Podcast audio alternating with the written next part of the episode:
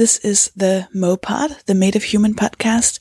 It's a podcast in which I speak to people about how they function and how they figure out life, because I think it's a bit terrifying sometimes. I'm whispering a bit because my housemates are all asleep, apart from maybe one of them, because his job is basically to go to hospitals and get like drugs tested on him, which is pretty much the beginning of any villain origin story, isn't it? Like, that's how I'm gonna die, is by me entering the kitchen and he'll be like turned into a spider or something awful. No, that's Spider-Man, isn't it? Anyways, I'm gonna do this rather quickly because I want you to listen to this episode with Richard Gadd, whom I love so much, so much, so much. I'll tell you a bit more about him, but first, I am going on tour. Yay, we're all excited. Listen, I'm gonna mention a few cities and some dates now. I'm going to try and do it fairly quickly so we can move on to the episode. But if you don't know, I'm actually quite a decent comedian. I do comedy and I love doing it, and I do believe that I have a pretty good show, and I would love for you to come and see it. And I am starting this tour on the 22nd of October. I will be in Newport, Newcastle, Frome, Selby, Wrexham, Leamington Spa, Harlow, Crawley, Aberdeen, Lincoln, Aylesbury, Bristol, Brighton, Guildford, Maidenhead, Oxford, and Liverpool. Brighton is already sold out. I was so excited about it. I didn't think that would happen, so I'm ecstatic about that. You can find tickets for all of these places on sophiehagen.com. And remember, I am trying to make all of them gender neutral, like to have gender neutral toilets. And I am also trying to make them all anxiety-free, meaning that if you have any kind of special need because of your anxiety or any other kind of whatever, if there's something that makes you feel uncomfortable in terms of coming to a show, let me know. Email me at anxietytour2016@gmail.com, and we'll figure something out. Just let me know what it is that freaks you out, and we'll find out. Once I have the information for all the venues, when I know which ones are gender neutral and which ones are anxiety free, I'll put it all up on my website, sophiehagen.com. But you can get your tickets now, and we'll figure it out no matter what. Cool. Then in December, I'm going to do London. So I'm going to be at the Soho Theatre from the 5th to the 17th of December. You can get your tickets at sohotheatre.com. Last thing, I'm going on tour in Denmark. I'll be in Copenhagen, Aarhus, Odense, and Aalborg in February next year. And I'll bring a support act to that one. Hopefully Alison Spittel. I don't want to make any promises because she's super busy, but that would be amazing if she would support me one more time in Copenhagen and the rest of Denmark this time. Tickets will be released Wednesday, so that's when I'm recording this. It's tomorrow, so it's Wednesday, the 5th of October, and I'll link to them also on sophiehagen.com. Now, that was a lot of blah, blah, blah. I'm going on tour, is what I'm trying to say. I really want to say thank you to everyone who's donated via patreon.com/mopod. I did a little video where I was just acting like a complete idiot, but you seem to like it anyways, so thank you so much. It really helps me to do this podcast, so thank you so much. So let's get on to Richard Gadd. I was so nervous about this chat because I admire Richard so much. His show this year, it was, I don't like to exaggerate, but I genuinely don't think I am exaggerating when I say that it's the best show I've ever seen. I can't describe it. It's so, I've never seen a standing applause like the one he got when he finished that show. I mean, he got a standing applause every single day. He ended up winning the Edinburgh Comedy Award, and that was a few weeks after we'd had this chat. And I got to hand him the award because I won last year, so they let me be on the stage. I didn't win the main award last year. I won Best Newcomer, but still, I got to hand him the award, and I was crying so much. It was, I can't begin to describe what kind of person Richard Gadd is. He's just extraordinary. He really is. I love him so much, and I'm so happy he did this this podcast. It was one of the first ones I recorded. You might be able to tell that, and I was nervous as well. We were recording it in Edinburgh during the festival, so I was all over the place mentally. So I'm going to let you listen to it now. Two quick things you need to know before you listen to it. We reference Chris a lot of times. We say the name Chris a lot. Chris is my manager and Richard's housemate, the same guy. So that's our mutual kind of connection. So he's the one we're talking about. He's one of my favorite people, and I guess a friend. I'm going to call him a friend. Oh God, what if he's going to text me and be like, we're clearly only colleagues. No, Chris is also, just a combination of those two in a house. That's a house you want to live in. I don't, because, then he would, my agent would know how messy I am, and that I don't always eat my vitamins. And he would not forgive that. Anyways, that's Chris. Other thing is, as we're starting the conversation, me and Richard, the first thing we talk about is how he told me before I started the recording, I think, that he usually prefers to wear sunglasses when he gets interviewed because he's uncomfortable with eye contact. So that's where the conversation begins. I've babbled for way too long. You've been so kind to listen to to have listened to it. If you like the podcast, tell people about it. But first, why not just enjoy this episode of The Mopod with Richard Gadd.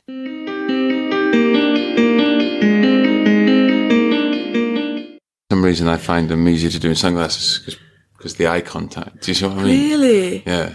Oh, do you struggle with eye contact usually? Yeah. We could do this just looking down. No. That's, it's odd, but I do struggle with eye contact, but it's fine. It's fine.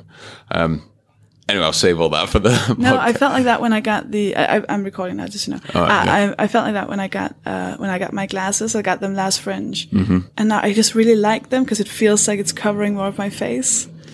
I know what you mean. Yeah, exactly. It's kind of like I like having a fringe, and I quite like having my hair down because it covers more and more of my face, so I can kind of hide a bit. Yeah, absolutely. That's what I really like about sunglasses.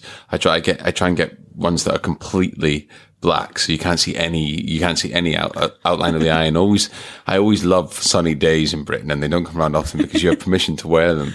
And I just have such better days because I always think that any self doubt or any self questioning always is given away through the eyes. It's never given away through the mouth or the speech. Sometimes the speech, but not really. It's never given away through like the cheekbones or the way you're brow sits. It's always in the eyes. There's one flick to the left. Like I always think that one eye flick to the left, one eye flick to the right will give away so much about a person, how they're feeling at that point in time. It's terrifying. And I always think that I've got a lot to say.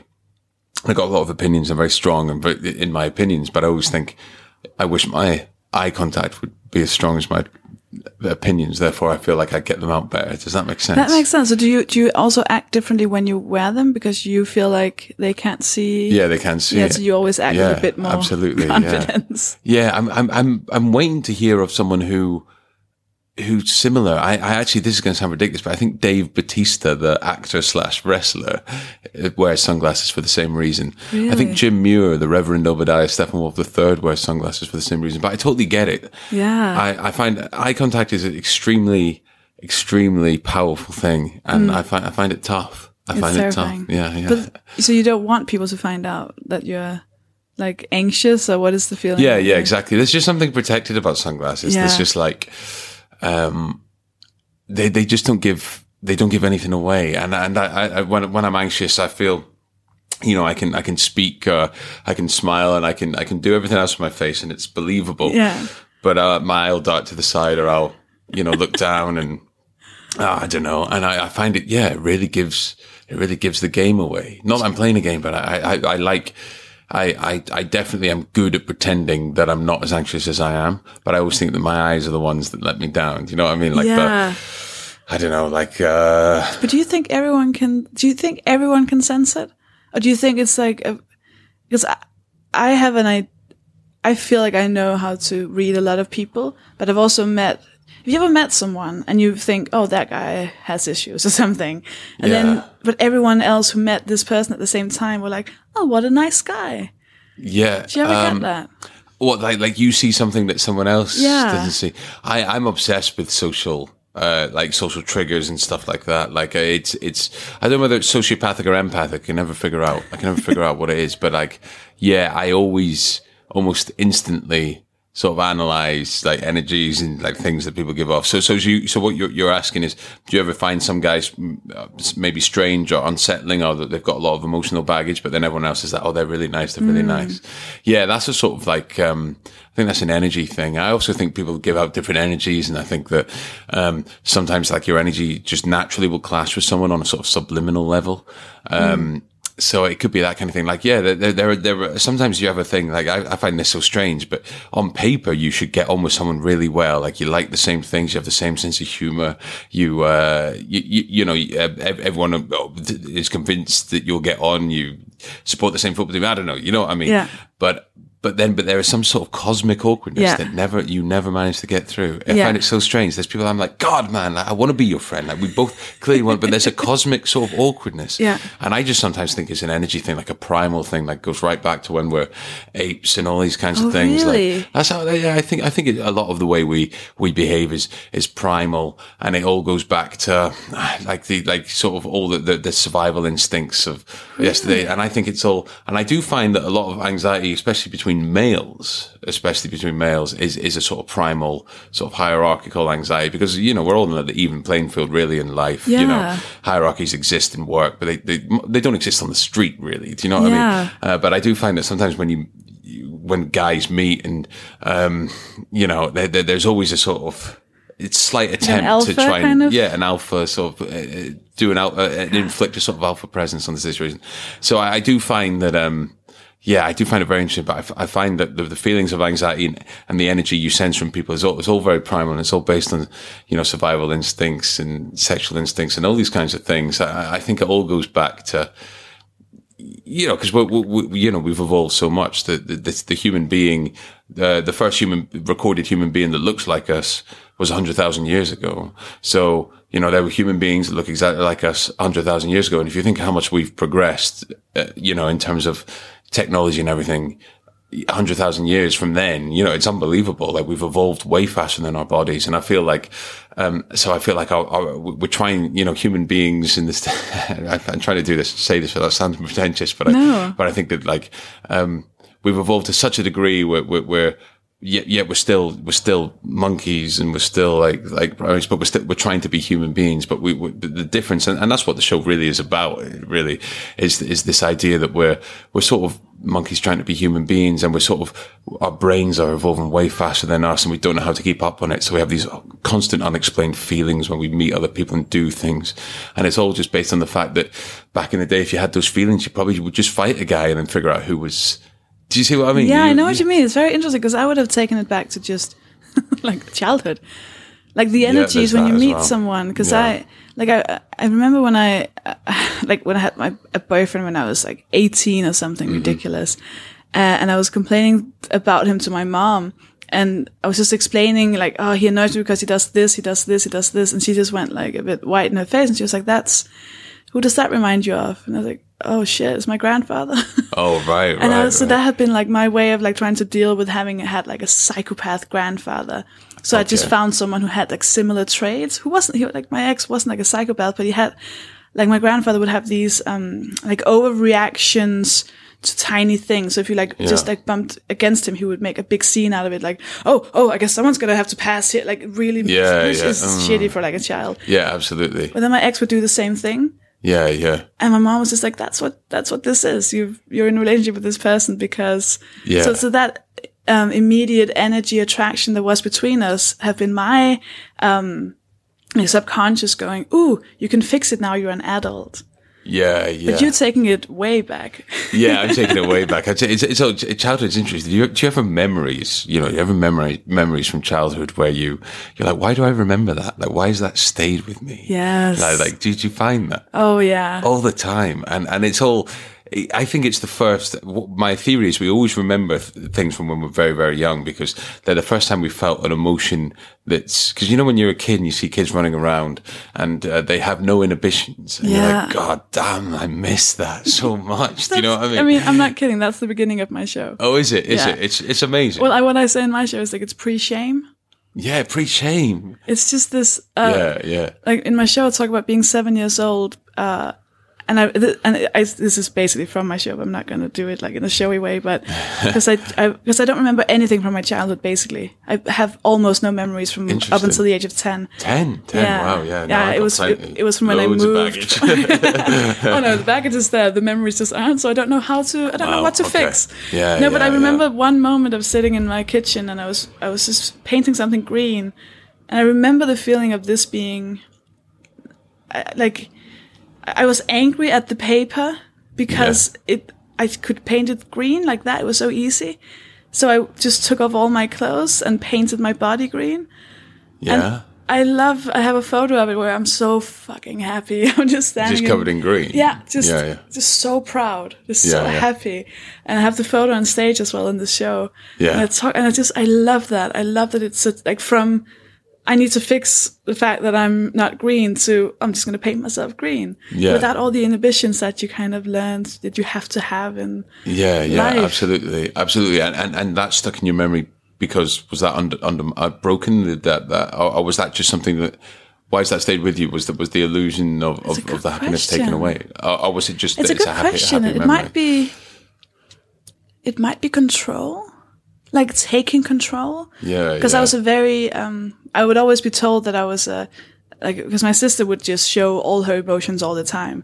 So everyone in the family were like, oh, she's the troubled one. Whereas Sophie, she never cries, which is, we know now, not the way it works. Oh, that's not the healthy thing is to never cry as a child. Yeah. That's almost terrifying. It's probably a dream for a parent. Though, yeah, exactly. Right? Yeah. When my sister would just cry if she was sad, where I would be like this, oh, bottle it up. Yeah. So I think that might have been me doing something. Oh, this is actually one of the things I want to, relate to something I want to ask you, because I read an interview where you talked about your last show, in which you said you didn't come out in the show until the last 5 minutes? Last 5 minutes, yeah. And you said that it was really hard for you to see them doing your show. Yeah, it was tough. Control freak kind of thing. I'm such a control freak. So you must relate to that, like. Yeah, absolutely. But I'm a control freak, but because I have no control inside my own head. So if you can control, that sounds so wanky, but not at all. If you can control your external, then you can sort of find some semblance of inner peace from that. Do you see what I mean? It was very, Wayne Forgetta was an important learning experience. For me, it was also, in a period of my life where I perhaps was a bit more reckless than I am now.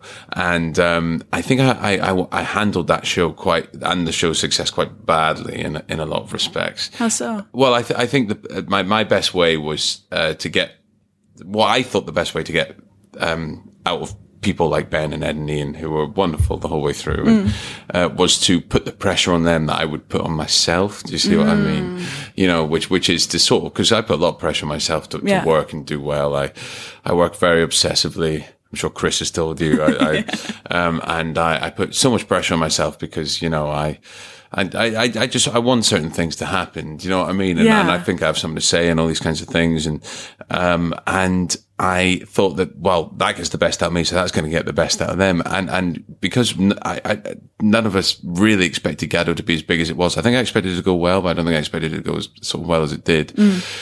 The pressure on the show from external sources started to mount. Do you know what I mean? Like reviewers coming in, things every night. And I'd always been very niche and off kilter and until Gado, which was the first sort of mainstream sort of hit or whatever. But my way of responding to that pressure was to try and control what they were doing even more. So, I mean, I reckon almost every night of Edinburgh, I probably sent them notes. Do you know what I mean? I don't think I ever signed off on that show. I don't know how you do it. It reminds me of, we did it was just like a week project at school when we were like 15, and I announced myself to be the writer and director. It was like a little short film we had to do, and through the 4 days of filming, I managed to fire every single person in my class apart from the actor that I needed. Really Because I was just like, oh, it was the little things, like they had to do like a painting of a swan, and I said I wanted to be white cardboard with a black cutout glued to it, and then they painted it instead. I made a huge fit. No, that's a definite fire. I know. You have to fire them, of course. I yelled, and they were like, them who were also kids going, Sophie, it's just a school project. It literally doesn't matter. And I was like, it matters so much. Yeah, it does. Everything matters so much. I don't know where that pressure. Do you ever think, where is this pressure I put on myself? Where does that come from? Do you ever think that? Oh, I know exactly where that comes from. Go on. Exactly. I know when, because I got nominated for an award in Denmark, which was like huge, like a big deal. And I told my mom. The Comedy Award? Yes. Right, yes. And she said, oh, well, have you won? And I was like, no. She's like, oh. Okay. And I was like, oh yeah. And she would do this thing. And that's another memory I have from a child. When I would do like drawings and stuff at school or in the kindergarten, and I would bring them to her, she would give them like honest critique. She'd go, oh, I can see you haven't worked that hard on this one. You could do better than that, or you should be able to do better than that. Okay, very, very, like, which is, why I am hardworking, and, why what I do is often hopefully good. Yeah. It's all her. Yeah. Oh, really interesting. Yeah. And you're comfortable speaking about that with her. Oh, yeah. Really? Because she's the same, kind of like, not cold, but just kind of going, yeah. Well, because she'll do the same thing of going, well, I did the best I could as a parent, but obviously I should have probably done better. And like, it's very calculating way of just being. Yeah. Wow. We should all try and be our best at every single time, and you can always be better than you think you are. Yeah. I do subscribe to that, but I'm not sure how healthy it is. I mean, I feel I've aged quite considerably. I mean, I don't look 26. Do you know what I mean? And but I do think I honestly don't know where it came from. I find it. Kind of, because I think my parents pushed me when I was younger, but I don't think they pushed me nearly as hard as I learned to push myself. Do you see what I mean? So do you know where it started? I'm just going to start this. Do you know where it started?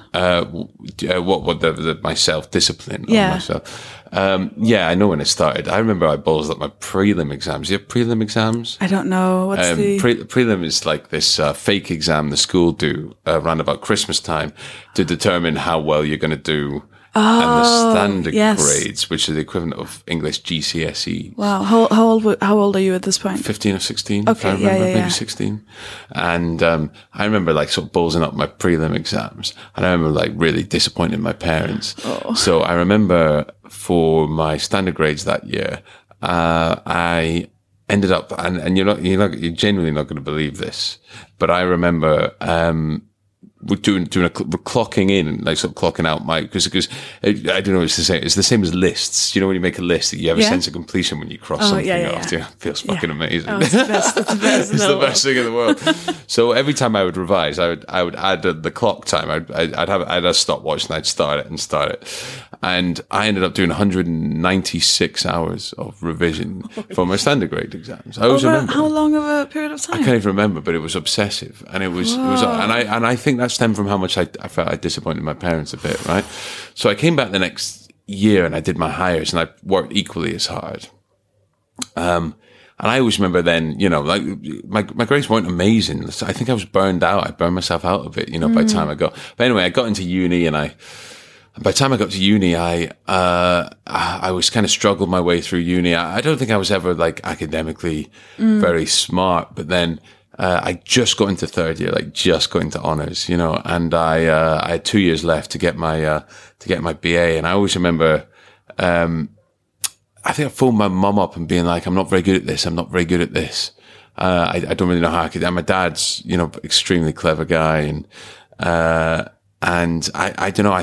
Maybe I thought I was trying to be him. I think I'm a creative person. I think intelligence is a scale, and it's different. You can be intelligent socially, you can be intelligent, creatively, you can be intelligent academically, and who's to say which one's more important? I think social smarts can be the most important one. There are people who have networked their way to the top of the world. You see what I mean? Yeah. And who's to say that's any less important than being able to do arithmetic? You know what I mean? I know exactly what you mean. So So I remember thinking, oh, it wasn't for me. And I remember my mum saying, oh, all right, well, you know, give it a shot, but maybe it's not. And I remember they started to be like, okay, we can see that this pressure you're putting yourself ain't working. So I remember them saying, look, you know, think about it. Do you want to do this and all this kind of stuff? And I remember thinking, okay, I'm going to give it one more shot. And I remember I had an essay, I can't remember what it was. I think it was called by an Evelyn Waugh book. It was like an English degree. And I remember I did an essay comparing it to Aristotle. I tried to like set myself the most biggest task just to see if I could do it. And I remember I worked so hard on this essay, and it came back, and I'd got like a first for that essay, and I'd never got a first grade before. Yeah, okay. First, like an A. Okay. And I never got a first before, and I scraped through, literally scraped through. Like, I can't remember how the uni system works, but I think you need a grade, a 2 point something average throughout all your essays, which is like B or above, to get in. And I got like a B3, C1. Ooh. So it was like up to the department's discretion as to whether they let me in, because I was sort of just below. I was like a C level, and I remember thinking like, oh man. And then I did this, I tried really hard because I wanted to prove to the department that they hadn't like just taken a chance on me, because, you know, I had to write letters and be like, I will work hard, you know, and it was a stressful, you know, I didn't think I was going to get let in and have to have one of those sort of degrees where you like leave early. It's not even a degree, you know? So, but I remember doing a session, working really hard, and it came back, and I got like a first with like the top mark for it. And I remember thinking, oh, right, God, that's how hard you need to work to do well around here. And I always thought I was working hard, but I think I was just working long and not hard. Do you see what I mean? Yeah. So I remember then, because I got like a first grade in my English essay then, I was like, well, I need to keep doing this and working like this. I'm the only student I've ever known who never missed a single lecture or tutorial in the entire 4 years I was there. And, you know, I don't know where it came from. And I remember I got through getting nearly first and 2 1s on my essays, and like flip flopping between the two. And I remember when the final like exams came, and I did the exams, and I was like, oh, did I balls or not? Did I balls or not? I would phone my mum every day being like, what if I don't get this? Because I knew that I'd worked hard enough to get a first. And I remember phoning my mum every day, be like, what if I don't get one? What if I don't get one? She's like, what does it matter? Like, 2 1's amazing. I'm like, I know, but I feel like I've worked enough I feel like I deserve one. And hey, presto, I ended up getting one in the end, right? And I remember I never ever bothered about it, thought about it, used it, nothing in my life. And I look back on that time in my life thinking, you know, I put the most unbelievable discipline on myself at a time when I probably could have experienced the last years of freedom. Do you see what I mean? Yeah. Gonna be alive. So the pressure comes from me, and I don't know where it comes from. Have you always been anxious? Because could it not just be like a vessel for the angst? It could be, yeah. Like, yeah. You use discipline to, like, that's where you put it? Yeah, exactly. Oh, I always put it into writing and creating and art and all that kind of stuff. So yeah, it's a vessel for that, but I honestly don't know where the pressure comes from, but it's, especially on this show I've just done, because of the pressure of coming off the back of Gado, I think I perhaps took it too far. I'm sure Chris will tell you. I think I perhaps drove myself insane. you know, you're going insane when it's like 5 a.m. on a, you know, Saturday morning, and you're still like editing and like recording sound clips and stuff like that. It's so weird because you make it. Like, I know you're right saying that, you know, it's probably not healthy and you're taking it a bit too far. But part of me is like, God, I wish I could. Oh, wow. Because I was never like I was very good at school at like language stuff, writing like Danish and English and stuff like that. So I always get like the top grade, even if I wrote an essay in like 30 seconds, like blah, and they would be like best. You get the top, yeah. Really? Oh, I used to hate people like you, man. Yeah, I know. No, I used to write people like use essays. Oh, really? Really? Yeah, because it was so. And this sounds horrible, but it was so easy. Really? But everything else failed because I have a shit memory, so I can't remember. I can read a whole history book and really understand it. And then the day after, I've forgotten everything. Maths never made sense to me. So I would get by on like doing really well in the language classes. Yeah, yeah. And sometimes cheating. Really? Wow, yeah, good on you. That's a whole other intelligence, is being able to fake being able to speak German for an hour. Yeah, yeah, yeah. It takes skills to pretend to be German for an hour. Yeah, that takes serious skills. Yeah, but I would just kind of get by on the one thing I was good at, which meant that I always skipped class, like always, because I was so good at talking my way out of it. So when I left, there's a school called Gymnasial, which is a 3-year from when you're 17 to 20, which is like the most normal, I don't know, like pre-uni education. And I had 3 years, and at the end of it, my absence over the course of the 3 years was 33%, meaning that I essentially took a 3-year education in 2 years. Really? And you're only allowed to have a maximum of 10%, but I was able to talk my way out of it. Really? Wow. Which is insane. So naturally very intelligent then. Well, one kind of intelligence, you know, good at like, well, I was just always been, I don't know, like good at getting out of things, or like determined. Or it is a kind of intelligence, but definitely. I never felt clever ever. I just felt like I was getting away with things. Right. So I think when I'm writing shows and stuff, the hard work comes in, but it's not in discipline. I kind of have to like feel my way into it. So I can't just go right from 5 to 8. I'm going to write.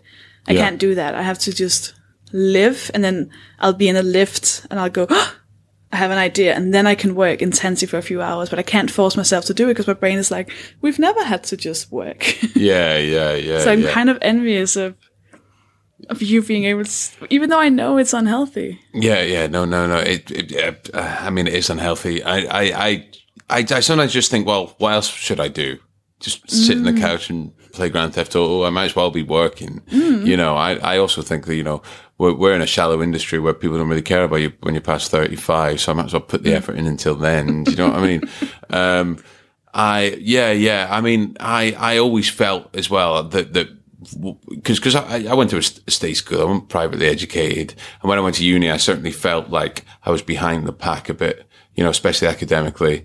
So I felt like, well, fuck it. If they've had those advantages in life, then I'm going to respond with like my work ethic. And I feel like a work ethic. I mean, some of the smartest people I've ever met, you know, who have these fantastic brains, but no work ethic, and they're not fulfilling their potential, not even in any way. I mean, you know, you'll know there are some comedians I know whose brains I'm like, God, the way you think, the way you crafted a joke or a story or a concept, and it comes to you so naturally, but they've got no work ethic, and so they never get anywhere, and I think that's a sad thing. I've lacked in sort of my advantages in youth, I'll make up with a kind of fiery work ethic, and so I'm proud of it, but it doesn't make me. It makes me a bit insane, you know. I spend abnormal volumes of time by myself. Do you know what I mean? It sounds perfect. It sounds perfect. I love that. I mean, I really don't see a problem with it. Yeah. You said something beautiful in an interview about. I don't know if it was this show, the last show, where you said that you're kind of surprised by the success, and then you said. That you thought you were more niche than you are. Yeah. Oh, the other way around. No. Yeah, you thought you'd be more niche. And then you said, turns out we're all a bit fucked up. Which is such a lovely thing, because I remember taking up my last show thinking, okay, well, I was like trying to be okay with the fact that not everyone was going to like it. Like maybe but you smashed it on a very big level. I felt the exact same way. I felt like, oh, maybe more people can relate to my experiences than I thought. Yeah. It's interesting. I mean, especially with this show that I've just done, I think what people, the reason my shows were always very niche, they were sort of aggressive in your face comedy, you know, and they explored with quite callous humor a lot of the time, some big themes, and they're very reductive in their sort of, insensitive maybe in the handling of those themes. Not that I didn't have any experience of those themes or anything like that. That's just the way they're presented. And I think the reason they were so popular was because it was so sort of different to what anyone else was doing, and it was kind of aggressive in its tone. And I think that, you know, there is a sort of frustration to Middle England in the arts scene, and it's, you know, in general, you know, there has been a sort of watering down generally of things, and I do feel like to a certain degree the shows got so popular because they were sort of tapping into maybe an aggressive part of every sort of audience member who wants to shout and scream and say things that are angry. I don't know, maybe very British kind of oppressed feelings that you let them feel or something. Yeah, so that's what I'm trying to get at, really, and that's my only theory. I mean, my shows were always niche, and I was always like, they always went well up here, But then, you know, you wouldn't hear from me 11 months out of the year. Like, no one knew who I was. And then it was like I was only relevant one month of the year. And then Gado sort of went, and now I'm maybe relevant 2 months out of the year. But but then when Gado went off, I started, you know, that was a bit less. I think it was a bit less intense and a bit more interesting. And I think that people sort of just got bored with it. I think it's just, I just think it's also kind of, it was kind of naughty as well, and just there was just things that I think it offered a sort of release, shall we say, to maybe that what people come to expect, and a lot of people recoil at that. I'm still niche, you know. I would say I still alienate a big old section of the audience. In fact, yesterday I was on the toilet in the Banshee Labyrinth. Oh no! And you can see where this is going. And this guy comes in. These two guys come into the toilet, and they go in the urinal, and I'm in the cubicle, and they're like, "Oh, we didn't get tickets for Gadd," and they were like, "Oh, really gutted," and blah, blah, blah, blah, blah. And they were like, "Oh, we really liked his show last year." Anyway, the cubicle next to me opens and a guy walks out being like, "The most overrated act in this country. I went to see Gado. I didn't laugh once. I was surrounded by people laughing, being like, you're all idiots." And anyway, and it was about 15 minutes before I went on. And I was like, I'm going to have to wait till this finishes. And he just went on and on and on. And I was like, I don't want to hear this before I go on in 15 minutes time. So I opened the door. I opened the door and he like looked at me and was just like, this is, I was like, yeah, I heard every word. Oh my God. And he was like, right. And he just like left the bathroom. Oh my God. And then it was just horrendously awkward. I could see the other two boys were like, that wasn't me that was speaking. I was like, don't worry. I know it was him. So I have no idea who he was, but I'm pretty sure he was a comedian. But, yeah, it was just horrendous. But people recoil it, but I get that. I get his opinion. You know, it's not everyone wants to tap into that sort of angry, aggressive, visceral side of themselves. You know, that people like being sort of quite, you know, so not everyone likes to be busted out their comfort zone. Yeah, you know, but then again, some people I don't know about you, but I could find myself being equally annoyed with someone who loved it for the wrong reasons. Yeah, yeah. Like I remember seeing Kim Noble for the first time and having such an out-of-body experience and such a... Like, I felt in a good way. Yeah, I felt like this is my show. Like, I feel like this is a show that's made because I needed to see this. Yeah, yeah. And like, you know, that feeling of just going, this is the art that speaks to me in particular. And I was, and as I was leaving Soho Theatre, there was a bunch of comedians and I was like, oh, I don't want to talk to anyone right now, but okay, I'll talk to them. And then they were all like praising it, saying it was amazing. And then one of them said, "Oh, it's so good because he doesn't know that he's crazy." And I was so angry. That's a boring analysis, isn't it? And it felt like taking like all my Christmas presents away. Like it felt so bad. I was like, I once saw Kitson with a friend, and afterwards she said, "He talks a lot," and I was like, "Oh my God." Yeah, yeah. you just go. Yeah, exactly. I felt a similar way after your show, where I felt like I don't want to talk to anyone because I don't want anyone to say anything that would make me. I got that from my mom. My mom hates other people talking about something she likes. Yeah, she really hates it. No, it's true. It can be time when people, if people express that or an ignorant opinion or an opinion that you very strongly don't agree with, it can be damaging to the work or to your enjoyment of something. I absolutely agree. But maybe that guy felt the same way about people laughing. Yeah, maybe he did. But yeah. To come back to that point, I think I still am niche, but I do think to a certain degree, just through the past couple of years and the success the shows have had, I think people are starting to get often the fucked upness of them, shall we say? Because I do think we're all a little bit disturbed. I refuse to believe normality is a thing, and if normality is a thing, then it's the biggest form of insanity ever. I think. Why would anyone want to be normal? I don't understand that. Why would anyone want to like just punch in the middle? I don't understand that. Like, if people want to go about their lives in the 9-to-5s and do all these things, then that's great and that. But that doesn't mean they're normal. I think everyone's interesting to some degree. I don't think I've ever. If somebody finds someone boring, then I think that comes from like a boring side of their personality rather than the other person. Because I just think everyone is quirky and interesting, and you know their personality can grate on you and you don't like them, but that doesn't mean they're boring. But I always think that I've got a theory that anyone can do stand up if they have the work ethic, because everyone's life is interesting and weird and everyone's outlook is different, and I think that it's everyone is interesting and funny to a certain degree. I'm convinced about that. So have you never spoken to anyone where you just thought, oh no, this person is definitely? I think this person's not my cup of tea, but I wouldn't say that they're boring.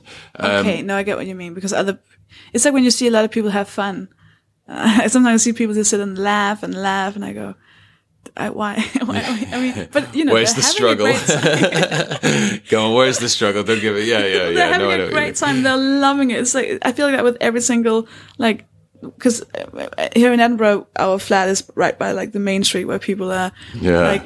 Saturday, Friday night is awful, and they're screaming outside my window. And I'm just going, why are they enjoying it? I don't understand why they're enjoying this. Yeah. It just, I can't. The festival in general. Oh, no. The festival, it makes sense. But nighttime, drunken people. Oh, I don't get it. Yeah. I've stopped drinking now. And Yeah. I don't. It's funny. So everyone's different. But that comes to the thing that everyone's different. Other people see something as fun. I won't see it as fun.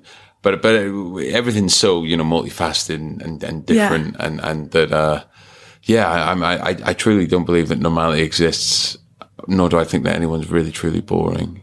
That's a really good point, because it does sound a bit pretentious, doesn't it, to be like... It sounds like you're saying, I'm really interesting and they're all boring. Yeah. There's an element of that as well, but...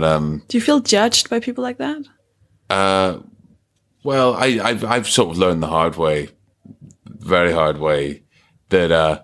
do I feel judged? I feel people judge me. Yeah, I definitely. I think people judge me, but I nowhere near as much as I judge myself. Do you see what I mean? I know exactly. Yeah. Do you know what I mean? I'm getting my strength back now after all these years, sort of thing. But I judge myself and I project things onto situations that the paranoia I can feel from one look is sort of unbelievable. They can see you haven't worked today. Yeah. I really think I have the Uri Geller of neuroses. I think I could plow through walls with my internal spiraling. Do you know what I mean? Yeah. But you have the self-insight to see when you're doing it. Yeah, not really. No? It's weird. I can rationalize it up to a point, but things can bother me for days. By the way, tell me if you want me to be funnier. Oh God, no! This is good. No, I always remember this thing where sometimes I like playing football, right? I like playing football. I'm a big fan of football, and I like it because it's one of the things that I feel I'm reasonably decent at, but also it's in the moment. You can't really not play football in the moment. It's very hard to overthink football because it's so fast paced and all these kinds of things. But sometimes, I'll have the opposite. So sometimes when I'll go through life being quite low status and inward looking and neurotic, but then sometimes, things build up and I'll go absolutely nuts in the middle of Curry's or Argos and, I'll flip my lid. And I always remember this. How so? Actually, in your head or No, out loud. I'll have these blackout anger bursts that go absolutely insane. Yeah. What? And I always remember, I just black out with anger, rage, cascade in rage. And I always remember, I think I'd had a bad week and playing football against admittedly very nice bunch of lads teams and the ball comes in and I'm about to header it into the goal. Keeper misses it. It's come right towards my forehead and the defender knocks it over my head with his hand. And I remember flipping the lid. I can't remember what I said, but I remember severely an image of his face being extremely intimidated at that point in time. Whoa. I was like, you fucking this, I'll fucking kill you. And I remember the referee being like, oh, come over here. And then me shouting at the referee, to the point where I was red in the face and I can't even remember it. But then for weeks, months, I'm not even joking, I felt so bad for the referee and for the guy that I'd intimidated, and the guilt just was too much to bear, to the point where I was trying to somehow track down whoever the fuck this guy was in the middle of a pitch in Charlton, so I could apologize to him on Facebook. That's how bad it gets. So it's this constant difficult spiraling, and I wish I could rationalize it, because I'm sure he was like, it's a game of football, that guy was a bit of a nutcase, and then he went about his life, but it's amazing that the small things, even though that wasn't really a small thing, but amazing that some of the small things but is that, so do you think the guilt, because I get that when I've done something almost regardless of how bad it is, like the guilt will just... Yeah. I never know if it's because it's like something else that's been repressed. Yeah, probably. I think, like I think language.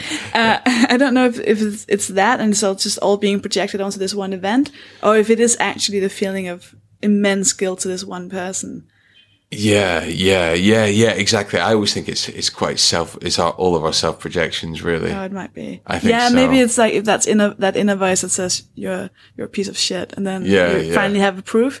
You go, aha! I knew it all along. I'm a piece of shit. Look what I did to that person 4 months ago. Yeah. Exactly. Do you ever think on paper like, man, life is pretty good. I've got so many good people in my life. Yeah. Like, why do I hate myself to this degree? Sorry, that's so strong. No, but you know I do. And then I talk to my mom and I'm like, oh, yeah. Yeah. Oh, bloody hell. Right. Yeah. But things are getting better. You know, doing this show's been fun. Fun's probably not the right word, but doing this show's been... It's the first time I've ever, because I always like put my neuroses and my darkness on stage, but I never did it in a way where I was like, oh, here's... the point behind it, here's the reason behind it. Yeah. And I actually think that was to my detriment. You know, if I could look back on all those shows, they lacked a lot of heart. And I always felt like I was a guy with a big heart and I cared a lot. But my shows were very sort of emotionally cold. They were fun and they were like a romp and everything, but they were very emotionally cold. So I thought, you know, and I always felt like I'd lived a life, and I always think like, Maybe one day I will tell my story, and I always felt that this would maybe be the time to do it after the success of Gado, being like, okay, let's contextualize this madness for you, you know. And I've been sort of overwhelmed in a way with the sort of feedback. I really didn't want to do it, and I have actually found, and I'm not just saying this, that my self-doubting, guilty voice in my head has got much better now that I know that other people feel the same way. Do you know what I mean? Like the people, the messages. Do you know what I mean? You started this talk by mentioning something from the beginning of a show. Now you're saying the end. Yeah, well, you know what I mean. Yeah. The feeling of knowing that there are other people. The reason why I did, you haven't seen my show yet, and you know, people listening might not have either. But it's a kind of a bit about accepting, kind of like your weirdnesses. And I didn't really think that was a thing I struggled with until I went on vacation with my sister, and she's very introverted as well, and also has some anxiety. And we're in Turkey, and we're on this boat, and we thought it was going to be like a nice boat ride, but then it was like a party boat, and we didn't know till we had already reached the ocean. They started playing this loud techno music. People were dancing. It was awful. It was the worst. And both me and my sister were just kind of hiding in a corner, just being like, let's just sit, let's just get through this, just breathe. And then one of these dancing people came over and like wanted us to join them in dancing. And I was just saying no. And they were like, come on. I was like, no. But my sister got so scared that I was going to say, okay, we'll do it.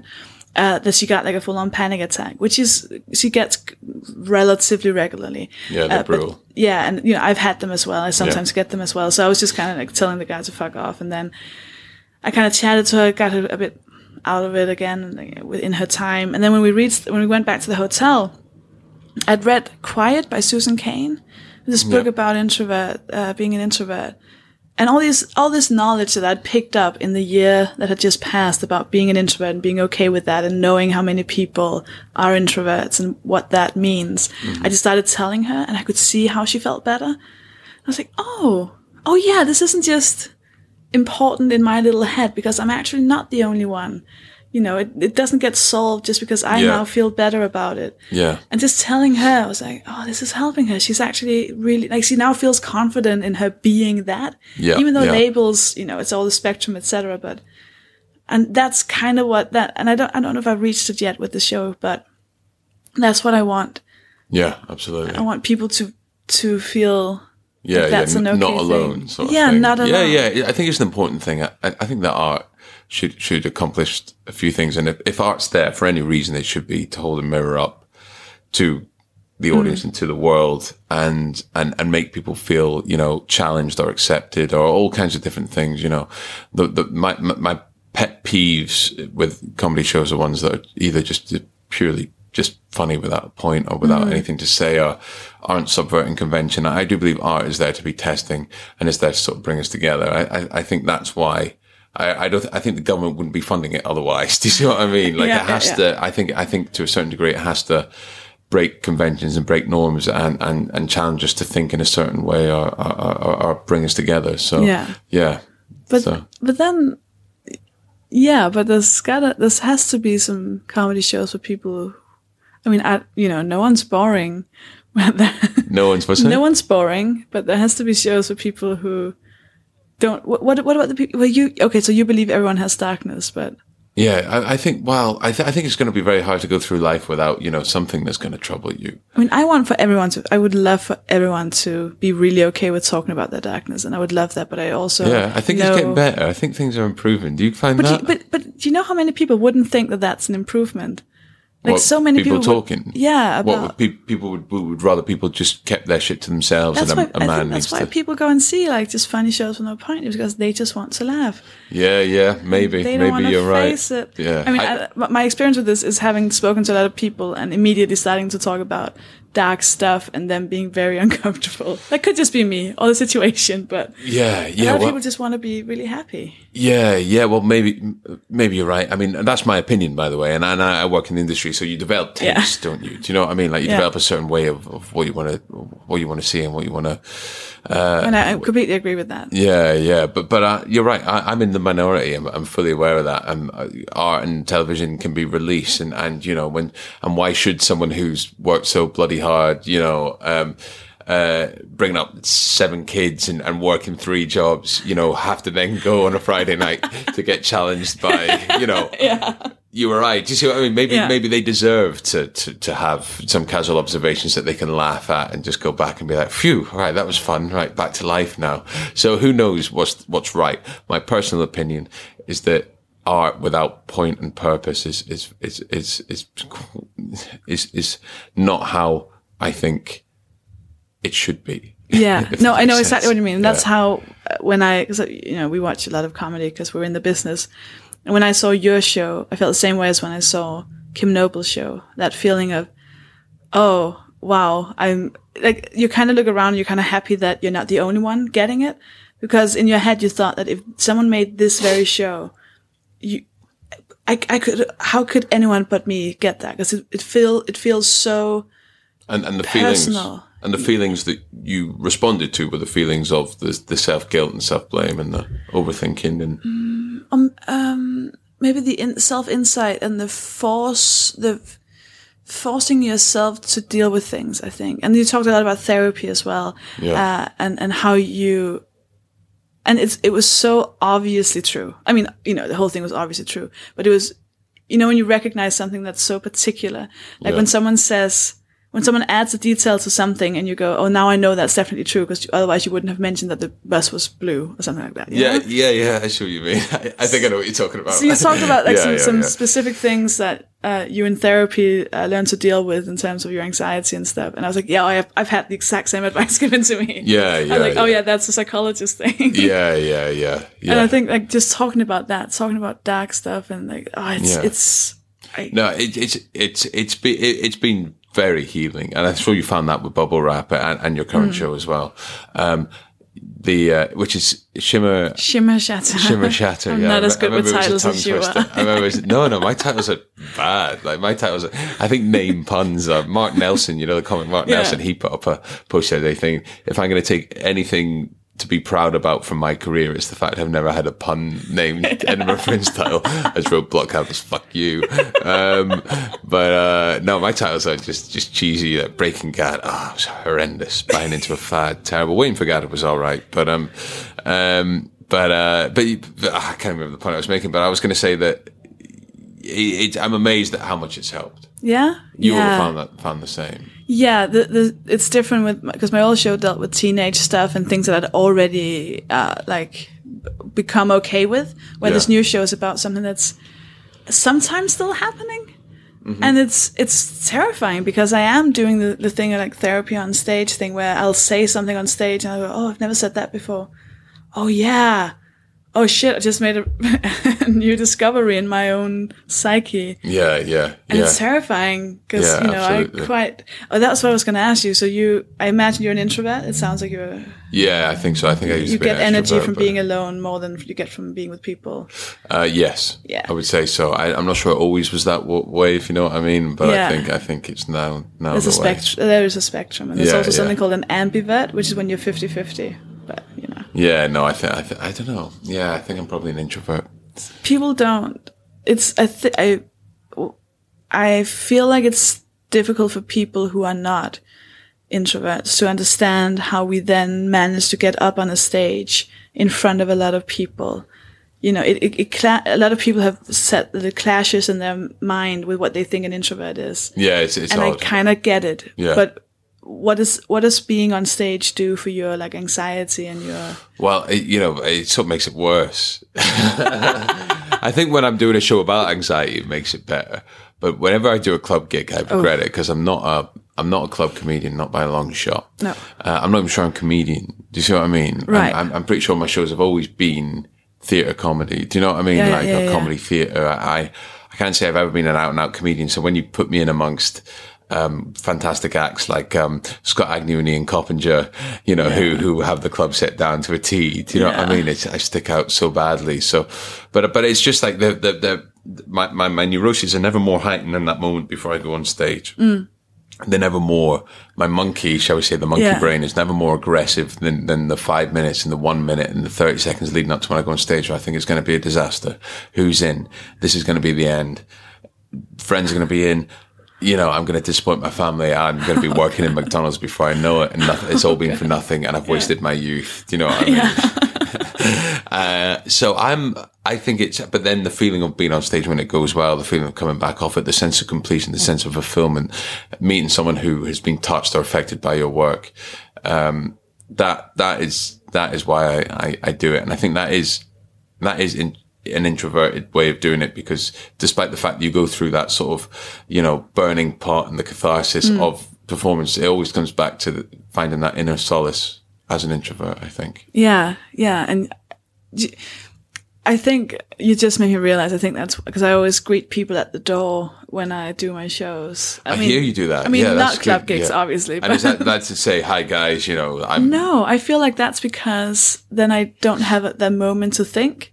Yeah. So I'll just be going, hello, Ben, thanks for coming. And then, it's full. You have to do the show now. Run on stage, turn the music up and go, welcome to the stage, me. So I don't have because if I was standing backstage for 5 minutes looking at them going in. It would it's build tricky. Up. Yeah. The worst thing is not being able to see them. I'm hiding behind that stupid curtain by the speaker. It's not even a backstage area. And then you just pull the curtain open and then the first face you see is Brian Logan's. Okay. You're like, oh God. I'm so happy. He's had a shave. Where's his beard? And you immediately, it's tough. That weight is tough. Yeah. I used to stand on the stage, but not interact. Yeah. But that's not good either, I don't think. I think it needs to be one or the other. I think you've got it down. I think that's right. But I think if I do a show with a fourth wall, and all my shows have quite strict fourth walls. Yeah.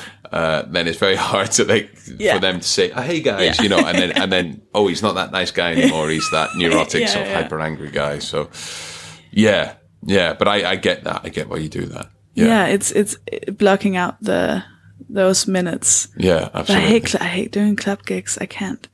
I just don't want to do them. Yeah, I know. They're awful. But you do them regularly, right? I haven't. Well, basically, Chris, who you've mentioned a few times, who's my agent and your housemate. Yeah. He sat me down after I got nominated for the award last year, and he basically minutes after I was nominated, he just sat me down and took out my diary and said, which gigs do you not want to do? And I was like, oh my God, that's the best day of my life. Leeds. All the... But you still gig every weekend, regularly. Oh yeah. Well, so I've done it at festivals, and then the last 3 or 4 months I've done previews. And you've been touring, right? No, I'm touring the next show, but I did Soho, then I was in Melbourne. And so I kind of try and fill man, Melbourne. Oh my God, they would love you. I feel like they would love you. Really? I don't know about the rest of Australia. They've never taken me out. They've always come to my shows, but they've never wanted to take me out. But that's fine. I think it's in a quiet taste. Well, yeah, but I feel like their audiences are really it feels like a fringe audience. It feels like an open-minded, let's see something different kind of audience. Yeah, okay. But I mean, it's always difficult when it's like one person deciding something. You never know, what they might, you don't know what's going on behind. Yeah, exactly. Behind the curtain. But yeah. But that's it. I'll try and push. Yeah, I'm going to try and push for Melbourne. I'd love to go. I just want to do something in a hot country. Oh, I'm sick of this miserable festival. No, it's not hot when you go there. That's because I thought the same thing. I was like, oh my God, what do you mean Melbourne, it's not hot? It's like autumn in March when the festival is on. Well, so it's freezing. Well, I've been to Melbourne. I've been once. It's it's got St. Kilda Beach, right? I was there Christmas. Boiling hot. Summer. You need to flip man. It. I was so disappointed. It was raining. So you tell me it was raining. It's autumn. It rained. Oh, I know. I'm so happy that I got to tell someone before. Yeah, no one told me. I just wanted to go out to a hot country and just like not get a cold for a month. Do you know what I mean? Like just this festival. I mean, how long does Melbourne go on for? A month? It's a month. Yeah. It's a month. Wow. It's a month. Oh man, I'd have a terrific time. I just want to like just pretend, when you and Larry and your updates of how fucking happy you are in Australia. I want to be that guy pretending my career is well. No, not pretending. All your careers is going well, but I'd like to be. I'd like to be out there or updating with my ice creams on St Kilda Beach. I never went to the beach. I had the few like times I went out. I took a lot of photos, posted a lot of photos, because then I could kind of justify being at home for the next 6 days. Yeah, well, it was, it looked great. It looked great fun. It was you, Larry, and... Me, Larry Dean. Oh, God, there's a lot of people there. Acaster was there, Nish Kuma was there, Lou Sanders. Good bunch of guys. Some Americans were there, and it was just really great. And then I found out that our hotel was haunted. Oh really? Do you like all that stuff? Tiny bit. I get. My parents used to take me on holiday to some haunted place. Really? Do you believe it? I don't know what I believe anymore. Yeah. I'm completely lost. I believe in the harsh realities of life right now, but I like to believe. I like to believe. Life's sort of magical in itself, like not for lack of a better, like for lack of a more cynical phrase. So I do like to think, well, this is pretty crazy in itself. Surely there's some other dimension to it. But that's about as far as it goes before I snap myself back to my cynicism. I'm completely on board with that. I know exactly what you mean. I wanted to ask you about if you could. And I don't know if I'm phrasing this right. I know what I want to ask. So it's like if you, knowing what you know now and being who you are now and having had the experiences that you've had, say you got to talk to yourself as like you're the baby, you just came out. Mm-hmm. Yeah. Just angry already, I imagine. Tiny baby. Off. Yeah. And you kind of had to tell this baby, because you know how babies always cry. Because it's all terrifying, They've been this nice, comfortable, place. It's all like lights and which is basically how the whole world kind of is the whole time. You're always just, oh shit, this is all weird. Yeah. But if you could tell that baby, the world is a fucking, what a place. But this is how you can deal with things. Like here are some tools that you're gonna have to learn these eventually. So I'll give them to you now. Yeah. I know what you mean. So what advice would you give to your younger self? Yes, but with more words. But a more complicated way of saying that. More words and imagery. I would give advice, and this is going to sound sort of negative, but I don't think it is. But I would give advice to really, I give advice to always surround yourself with good people. Mm. I don't trust people so easily and give yourself away so easily. Be loyal and be, surround yourself with good people and try and be as positive as possible. I try and teach myself, I think, not to care so much. But I think now that I care so much, it's very hard to go back. But I think the main thing is that if someone is dragging you down or sucking energy out of your life, then you need to learn, you need to have that self-respect and that self-control to be able to cut them from your life as well.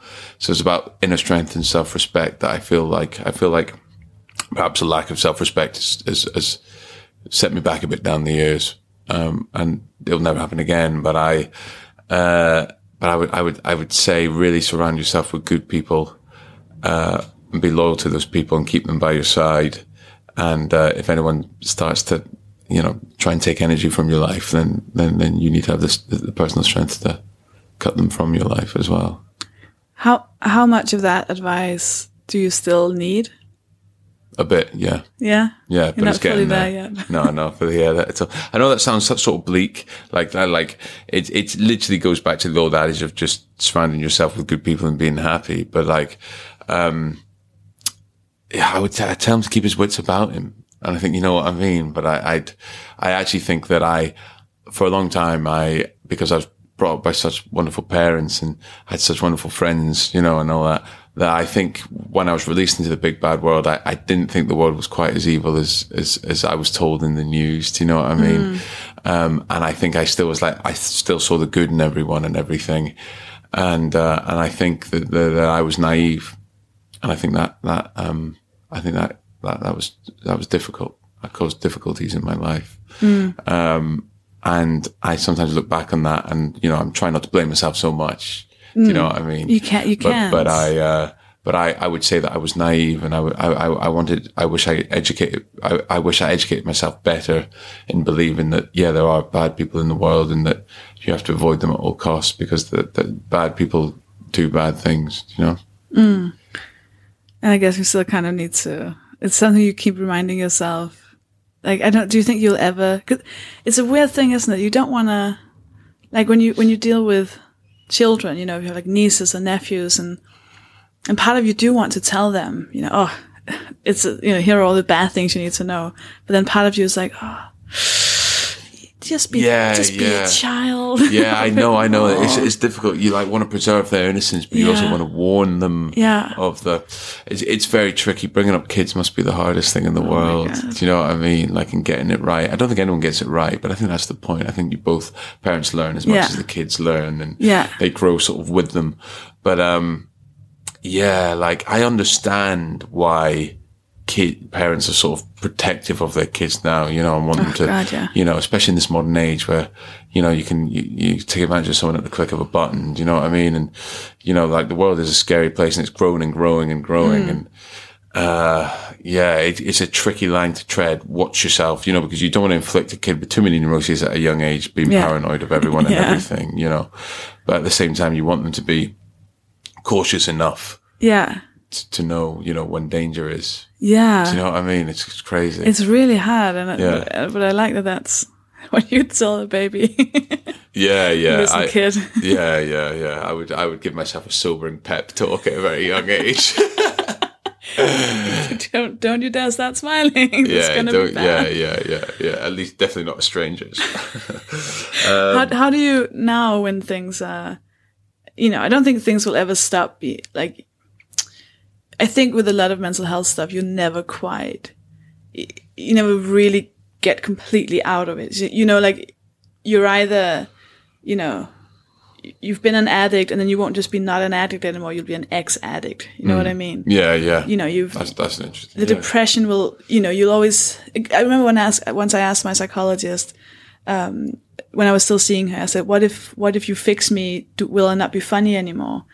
And she said everything you kind of have lived and experienced and all the like abilities you have will always be there somewhere. I think so. So you won't unlearn any of that. Yeah. So in the same way, like if you have a depression, it'll be there somewhere. It won't be. I think the residue memories will be. Yeah. I refuse to believe that this is it. It can't be it because it's just too much. I need to know that I could be completely cured. So I like to believe that one day it will be. Oh, but I think it can be cured, but I think it's the same with, you know, like heartbreak, for example, to take which is actually a lighter topic. But it's very real that it exists. You know, like the way you feel, you can get over someone 100%, but you know, they could still be like in 10 years' time, you go, oh. But it's such a little fragment. Yeah, absolutely. You know? So you can have like one bad day when you see them in the street. You know. Yeah. Like, that can always be there. But that's just, exactly. And I think that was kind of the same with mental health. You know, at some point you'll be like, oh, okay. Whew. aura. Yeah, it just gets tinier and tinier, and it becomes so small you can barely see it, and you never feel it apart from like, you know, that 1 second in 20 years. Yeah, yeah. So what absolutely. I was trying, I wasn't just going, so, you know, have a good day. I wanted to ask you if you have any, like, I guess you'd call it a coping mechanism, a little like life hacks for, you know, I've learned to, I hide in toilets when I get anxious. Like public toilets, I lock the door and I breathe. And that's like my go-to thing. So when I get really, a lot of too many people are drunk, people are shouting, which I really hope isn't your thing, because then yesterday's experience at the toilet must have been just awful for you if that was your safe space. Yesterday's experience at the toilet, what was when that? When you overheard the guy things? No, that wasn't my safe space. No, don't worry. No. My coping mechanisms are bad. I put it all into work and art, and that sort of helps. I used to run like a madman and exercise. Nothing. I haven't really found the answers. I don't know. My coping mechanism is just to know that I've got through some pretty bad shit so far. Therefore, I can get through this. The one that helped me the most. I don't know if I remember thinking this during your show. It was just a tiny little thing. My psychologist said once. She said, every psychological process is 2 steps forward and 1 step back.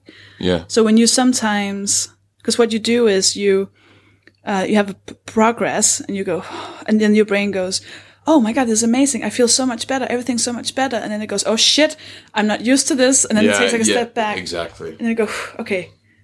2 steps forward again. Yeah, exactly. And that helped me so. And it's what I tell everyone who's going through anything, like my sister and people like that in my life. Because when you feel like you're doing a setback, your brain will go, oh, shit. Shit. I'm back again. But it's so good to know that's just the way you move forward. Absolutely. I feel like you know this. You've been in, you know. No, that's so true. I just totally agree with this. Sometimes you walk down the street, you ever walk down the street, you go, shit, man. Oh, my God. I wasn't thinking anything negative right then. You'll have a taxi driver. You'll go in a taxi and then you'll get dropped off. You're like, oh my God, I didn't think for 1 second that you thought I was anything negative. Do you get that? You get out of the cab and you're like, man, I must be getting better. I did a whole taxi driving without self-reflecting. Do you know what I mean? Like, I woke up happy. Why? What's wrong? Madness. But yeah, I totally agree. Yeah. I was going to start this podcast. So you're only the second person I've interviewed, and I was planning on starting these podcasts in the same way, which didn't happen. But so I'll end on it instead, because I was going to start by asking about the first time we met, and if you remember that. Go on. Probably met. Yeah. I feel like I've known you for a long time, but. Because I'm not saying I have the answers. It's not like a trick. It's not a trick question. No. I'm trying to think, but I feel like I've known you for like 4 years, right? No, I think it was. Oh God, I really hope I'm not.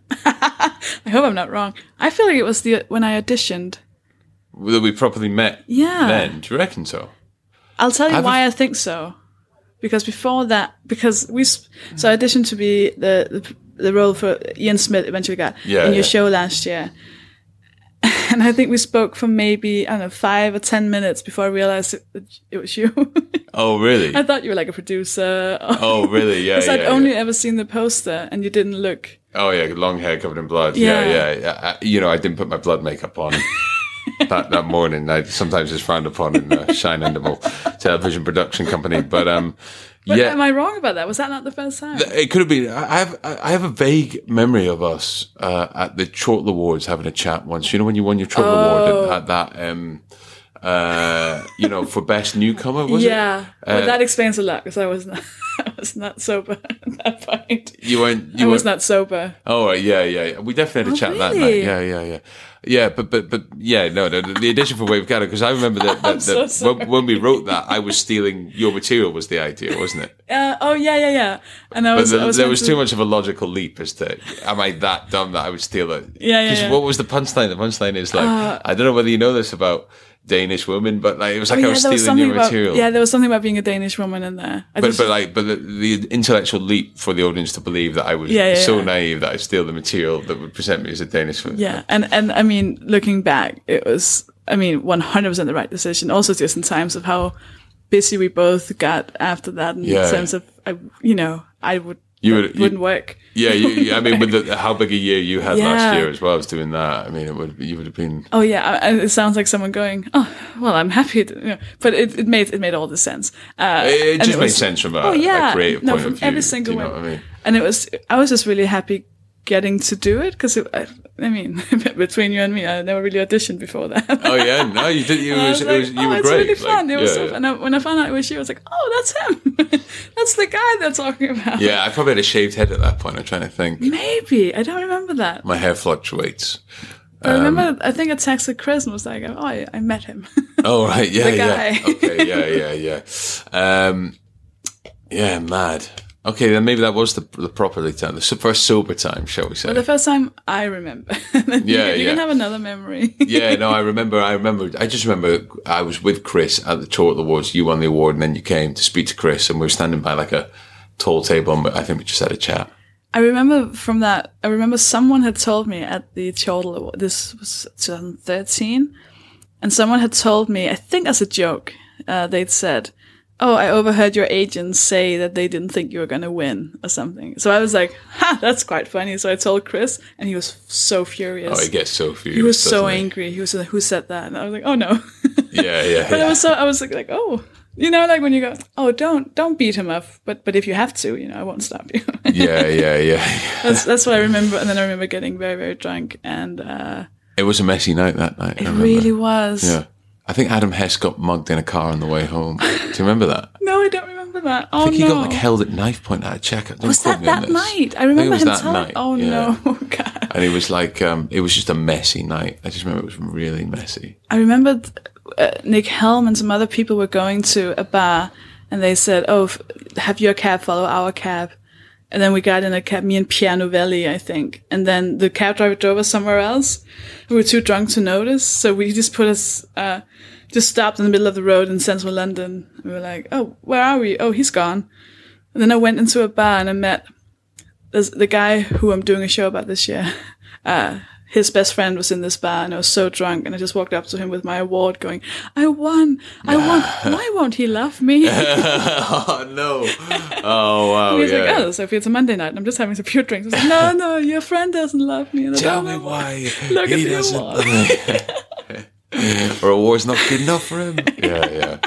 Oh, man. And then I went home and got sick for 2 days. Yeah. Let's see if there's anything I've forgotten. I'm so happy you wanted to do this. No, thanks for having me. No, thank you very, very much. Is there anything... plug things to Twitter and stuff? Plug things for my... where can people find you? Oh, people can find me. Yes. Are you sure if you've got another question? No, I've asked everything. You can find me 9:45 in the Banshee Labyrinth on Nidri Street in a show called Monkey See, Monkey Do. I think that's it. If I said it, that's venue, street, time, 9:45. Yeah, yes. That's the one. You're an amazing interview, by the way. You bring a sense of calm. I was talking about, the idea of it was quite daunting. I don't get asked to do many podcasts. I think people worry I'm going to be too controversial, which I won't be. But I find eye contact very difficult. So the idea of being an hour across the table, sort of looking at someone was challenging. But you're very soft and calming. So you're a good interviewer. Thank you. So nice one. Well, thank you very much. Well, thank you for doing it.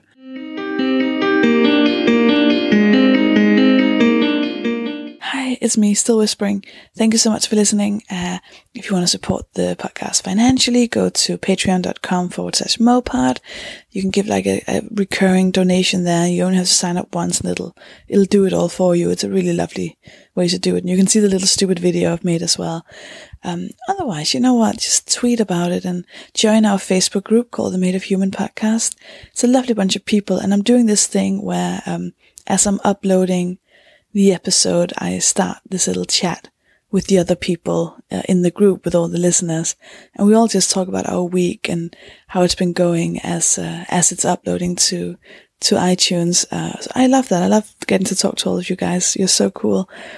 You're my favorite. My favorite people are the people who listen to this, because I feel like if you've made it this far into this episode and you're still listening and you're enjoying and you enjoyed it and you're not like just hate listening, then we're the same kind of person, and I really like that, because I always thought that there were not a lot of people like me. So this makes me really happy, and I need this. I'm also hungover. It's another reason why I'm like whispering a lot. I had a very rough night yesterday. Ended up texting an ex. I mean, not just any ex, but the ex that I'm doing a show about. Like, that's how much of an ex this is. And I texted, and the text said something along the lines of, "What if I will always just be in love with you? What if there's always going to be one part of me that'll always be in love with you?" Which is, I mean, a tough